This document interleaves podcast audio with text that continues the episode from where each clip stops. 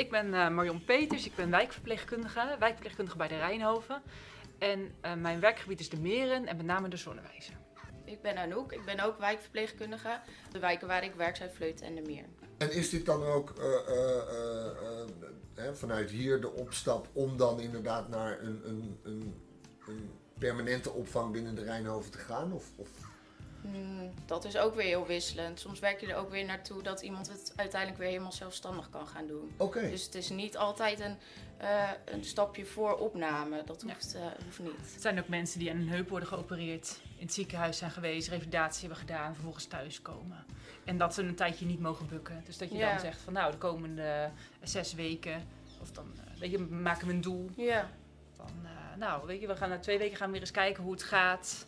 Wat doen wij? Wat doet u? En, eh, Maar het is wel heel goed dat je dat zegt. Hè? Want als je zegt, ja, hè, mijn moeder of mijn vader zit bij de wijkverpleging, dan denk ik dat de gemiddelde Nederlander denkt, oké, een geestelijk probleem, eh, hè, eh, eerste fase van, en dat wordt dan vervolgens een permanente opname. Maar, maar dat is dus ook voor tijdelijke zorg. ja, het kan ook bijvoorbeeld dat iemand een wond heeft en je gaat die wond verzorgen totdat die dicht is. En dan, dan zijn wij er in principe weer uit.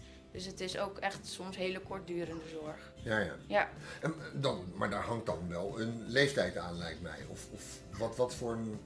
Wat, waar moet, ja, nou, hoe oud moet je zijn? Hoe, hoe moet die situatie? Je kan ook heel jong zijn en, eh En dan ook gebruik een maken van de dwarslezer wijkverpleging. hebben en, eh, Ja. en niet, niet, niet zelf je bed uit kunnen komen of eh, dingen niet kunnen eh, waar, waar wij dan komen helpen. ja. Ja, ja. Ja.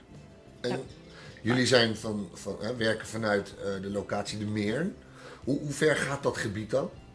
Mm, ja, wij zitten in, in de Meern, maar ook in Vleuten en tot Haarzuilen. Dus wij hebben in principe best wel een groot gebied. Ja, Ehm, maar de routes zijn wel zo opgesplitst dat je maar in één plek blijft. Dus of alleen in de Meern of alleen in Vleuten.